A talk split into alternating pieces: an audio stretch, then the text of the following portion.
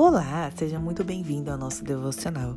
Eu me chamo Mariana Nascimento e hoje nós vamos ler Lucas 9:23. Jesus dizia a todos: Se alguém quiser acompanhar-me, negue-se a si mesmo. Tome diariamente a sua cruz e siga-me. Pois quem quiser salvar a sua vida, a perderá. Mas quem perder a sua vida por minha causa, este a salvará.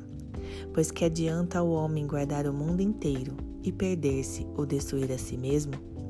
Se alguém se envergonhar de mim e das minhas palavras, o filho do homem se envergonhará dele quando vier em sua glória e na glória do Pai e dos santos anjos. Aqui ele fala que se você quiser ganhar a salvação, você realmente precisa entregar a sua vida a Jesus.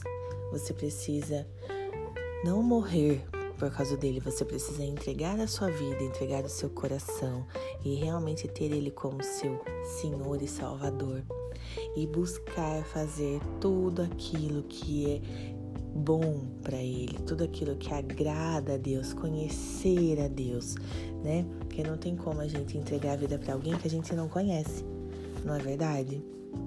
Você jamais entregaria um segredo, entregaria sua vida, entregaria algo tão precioso como é a nossa vida para um vizinho que você não conhece.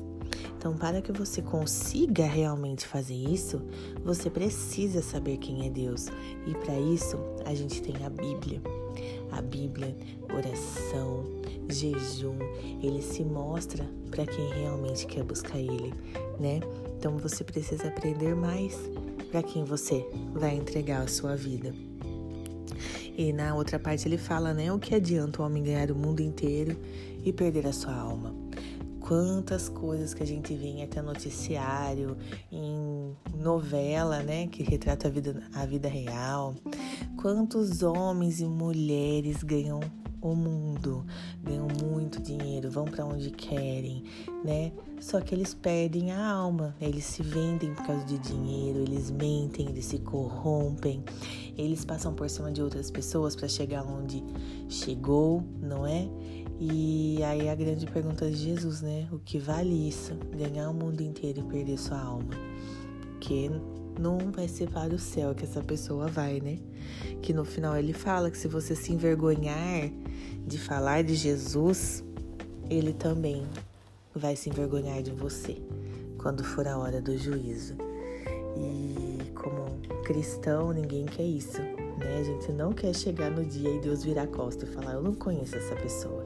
Então, que a gente realmente não rejeite as palavras de Deus, que a gente não tenha vergonha, que não precisa ter vergonha, né, de um Deus tão lindo, ainda mais que a gente mora num, num país que nos deixa falar livremente.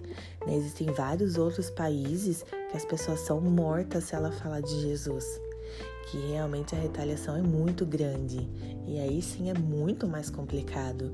Mas você mora num país que você pode falar, você pode pregar para outras pessoas, você pode falar o que Deus mudou na sua vida, né? Então não tenha vergonha disso, porque melhor ganhar e estar do seu nome lá escrito no reino dos céus do que aqui ser conhecido na terra. Amém?